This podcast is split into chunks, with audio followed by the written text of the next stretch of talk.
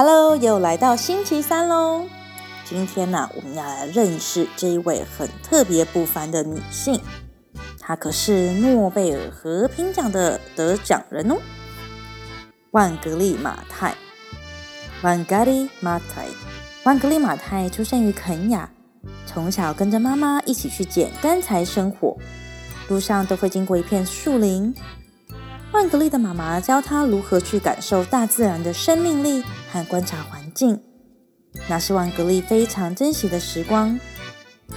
万格丽对于学习科学和环境保护非常的有热忱，他凭着自身的努力和家人的支持，争取到了到美国大学的奖学金。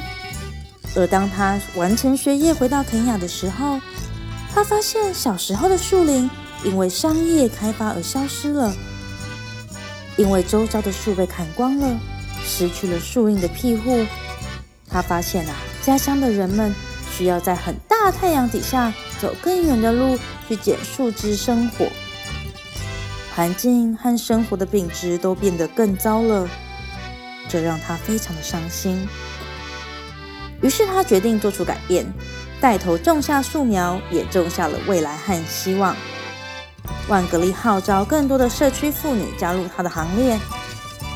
当这些妇女们所种下的树苗能够持续活过三个月的时候，万格丽就会付给他们薪水。这对当时候许多的非洲妇女来说，可是他们人生的第一份薪水哦。也因此呢，就号召了更多人加入了万格丽的行列。社区妇女们种下了一排排一粒粒的树苗。从高处往下面一看，万格利和肯雅妇女们种下的树苗像一条绿色的长条带子，此呢也称之为绿带运动。万格利为了环境、女权和受教育权所发声，她不畏权势的压迫，即使被关入监狱，也从未曾动摇。万格利的行动感动了非常多的人。越来越多人加入了绿带运动，即便万格利被关在监狱里，监狱外头还有千千万万个万格利持续的种下树苗，保卫家园。当万格利走出大牢时，他看见他幼时美丽的家乡，又再一次的张开了一张绿色的大伞。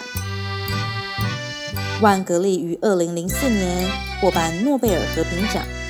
她是首位获得此奖项的非洲女性。